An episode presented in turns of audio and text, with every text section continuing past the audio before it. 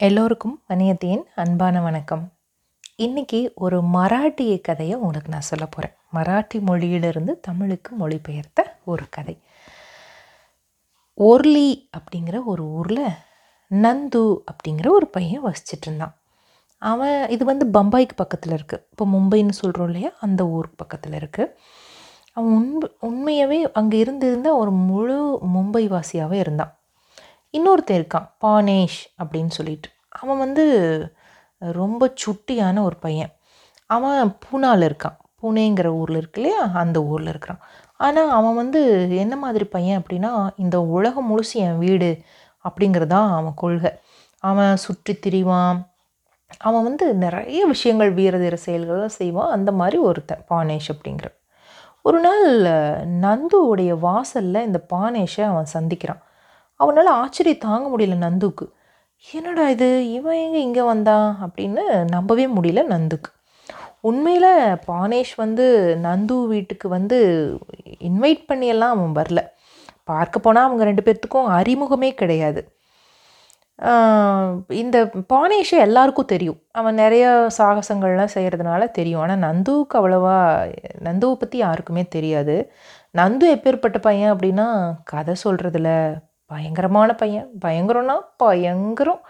ஒரு ஒன்றுமே இல்லாத விஷயத்துலேருந்து ஒரு உலகத்தையே படைக்கக்கூடிய அளவுக்கு அவனால் கதை சொல்ல முடியும். சில சமயம் கதை சொல்ல ஆரம்பித்தான்னா ஆரம்பித்து ஆரம்பித்து அப்படியே போய் போய் அந்த கதையை முடிக்க முடியாமல் அவன் அந்த கதைக்குள்ளேயே சிக்கிடுவான்னு பார்த்துக்கோங்களேன். அப்படி கதை சொல்லக்கூடிய ஆள் நந்து. இந்த நந்து வீட்டுக்கு உடைய மாடியில் நந்து வீட்டுக்கு மாடியில் நிறைய வீடுகள் இருக்குது அதுக்கும் மேலே மொட்டை மாடியில் ஒரு பெரிய நிகழ்வு அன்னைக்கு நடக்க இருந்துச்சு அதுக்கு தான் நிறைய குழந்தைங்க பசங்க பொண்ணுங்க எல்லாமே கூடியிருந்தாங்க. என்ன நிகழ்ச்சி அப்படின்னா ஒரு புகழ்பெற்ற மருந்து கம்பெனி கோகோ கோக்கான்னு ஒரு மருந்து கம்பெனி. அது ஒரு ஓவிய போட்டி ஏற்பாடு பண்ணியிருந்துச்சு. அது வந்து எப்படியாவது அவங்க ஒரு மருந்து ஒன்று விற்கணும் அப்படின்னு ஒரு விஷயம். ஜாக் அப்படின்னு ஒரு இருமல் மருந்து வச்சுருந்தாங்க. அதை பிரபலமாக்கணும் மக்கள் மத்தியிலன்னு அதுக்காக ஒரு ஓவிய போட்டி வச்சுருந்தாங்க. என்ன போட்டி அப்படின்னா வரிசையாக பெரிய பெரிய பலூன்களை வந்து வரிசையாக வந்து அந்த இதில் கட்டி வச்சுருந்தாங்க அந்த மொட்டை மாடியில். ஒரு ஒரு பசங்களும் பொண்ணுங்களும் அவங்க ஒரு ஒரு பலூனுக்கு முன்னாடி போய் நின்றுக்கணும் அந்த பலூனில் என்ன பண்ணணும் அப்படின்னா எழுதணும். ஒரு படம் வரையணும் அழகாக அதுக்கப்புறம் கீழே ஒரு இருபத்தஞ்சு வார்த்தைகள் வந்து எழுதணும். அந்த மருந்து பற்றி ஒரு உயர்வாக எழுதணும். யார் நல்லா எழுதுகிறாங்களோ யார் நல்லா வரைகிறாங்களோ யாரோடது சிறப்பாக இருக்கோ அவங்களுக்கு பரிசும் கொடுப்பாங்க. அந்த படத்தையும் அந்த வரிகளையும் மிகப்பெரிய ராட்சச பலூனில் எழுதி வரைஞ்சு அந்த மும்பை நகரம் முழுக்க பறக்க விடுவாங்க. இதுதான் அந்த போட்டி. இதுக்காக தான் நிறைய பிள்ளைங்கள்லாம் வந்திருக்காங்க. பதிவு செஞ்சவங்கள்லாம் வந்துட்டாங்க. பலூன்கள்லாம் வரிசையாக கட்டப்பட்டிருக்கு. பெரிய பலூன்கள். அதுக்கு முன்னாடி எல்லாரும் கிழக்கியும் மேக்கியும் பார்த்து பார்த்து நிற்கிறாங்க அதாவது ஒருத்தர் ஒருத்தர் பார்த்துக்காத மாதிரியான வடிவமைப்பில் வரிசையாக நிற்கிறாங்க இப்போ எல்லாரும் வளைய வரைய ஆரம்பிக்கிறாங்க. பானேஷ் எப்படி இங்கே வந்தா? புனேலேருந்து மும்பைக்கு வந்தான்னா அவங்க அத்தை வீட்டுக்கு வந்திருந்தான். அப்போ தான் செய்தித்தாளில் இந்த விஷயத்தை பார்த்துட்டு நான் போய் கலந்துக்கு போகிறேன் அத்தை அப்படின்னோடனே அப்படியா? நீ எழுதிருவியா? அப்படின்னு அத்தை கேட்குறாங்க ம் அதெல்லாம் எழுதிருவனே. நான் எழுதாமண்ண இப்போ பாருங்களேன் நான் ஒரு தவளை படத்தை போடுவேன். ஒருத்தரோட தொண்டைக்குள்ளே தவளை சித்தி சிக்கிருச்சு. க்ரொக் க்ரொக் க்ரொக்னு கத்துது.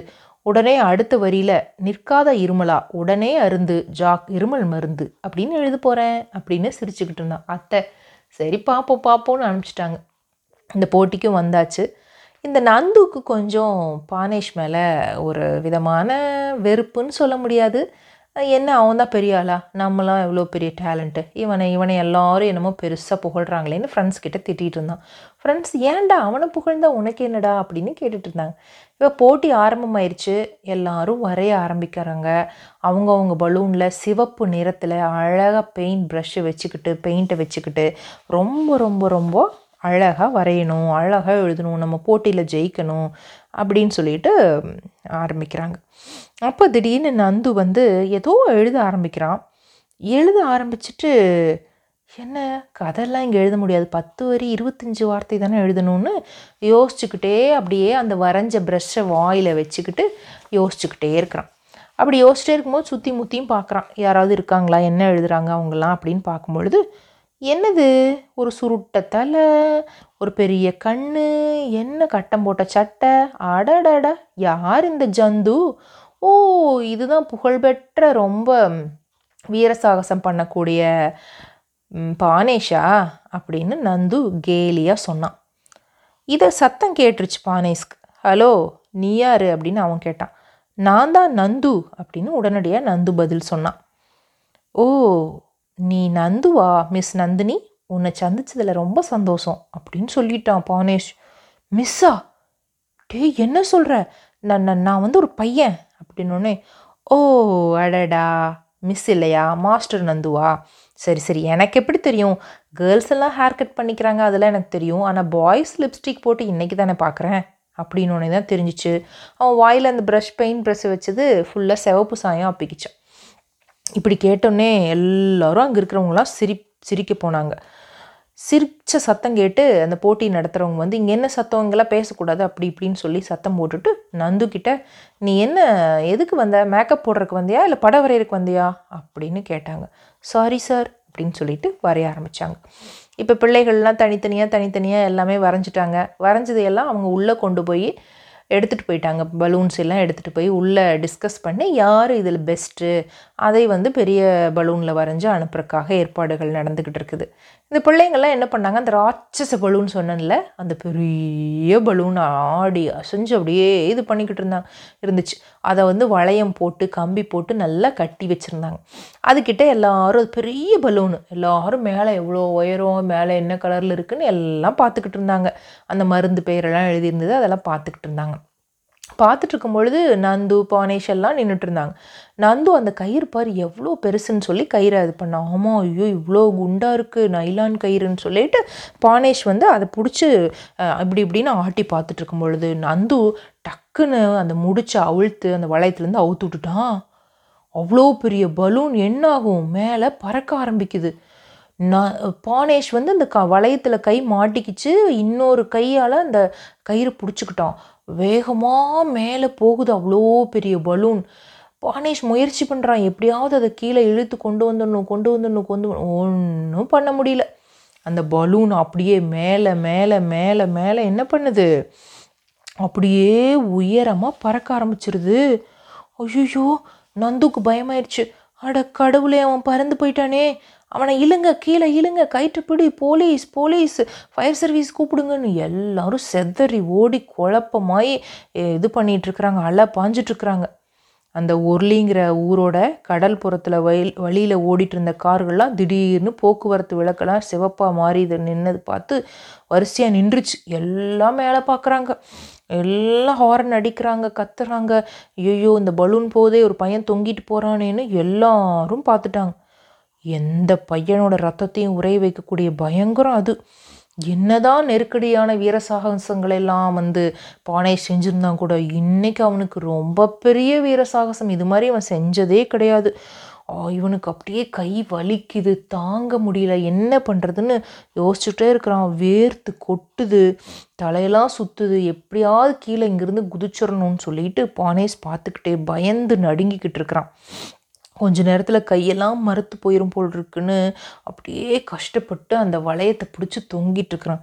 இப்போ திடீர்னு என்ன பண்ணலான்னு யோசிக்கும் பொழுது இன்னொரு கையால் அந்த கயிறு பிடிச்சிருந்தான்ல அந்த கையால் பெல்ட்டை அவுத்து அந்த பலூனை நோக்கி பலார் பலார் பலார்னு அடிக்கிறான். அப்படி அடிக்கும்போது அந்த பெல்ட்டில் பக்கிள்ஸ் அந்த இது இருக்குள்ள அந்த ஊசி மாதிரி அந்த அது முனை வந்து அதில் பட்டு ஓட்டையாகி அந்த பலூன் புஸ்ஸுனாய் கீழ் நோக்கி வருது. இவன் நடந் இப்படி மாதிரி செஞ்சது வந்து கடலுக்கு மேலே. கீழே மீனவர்கள்லாம் வந்து பார்த்துக்கிட்டே இருந்தாங்க.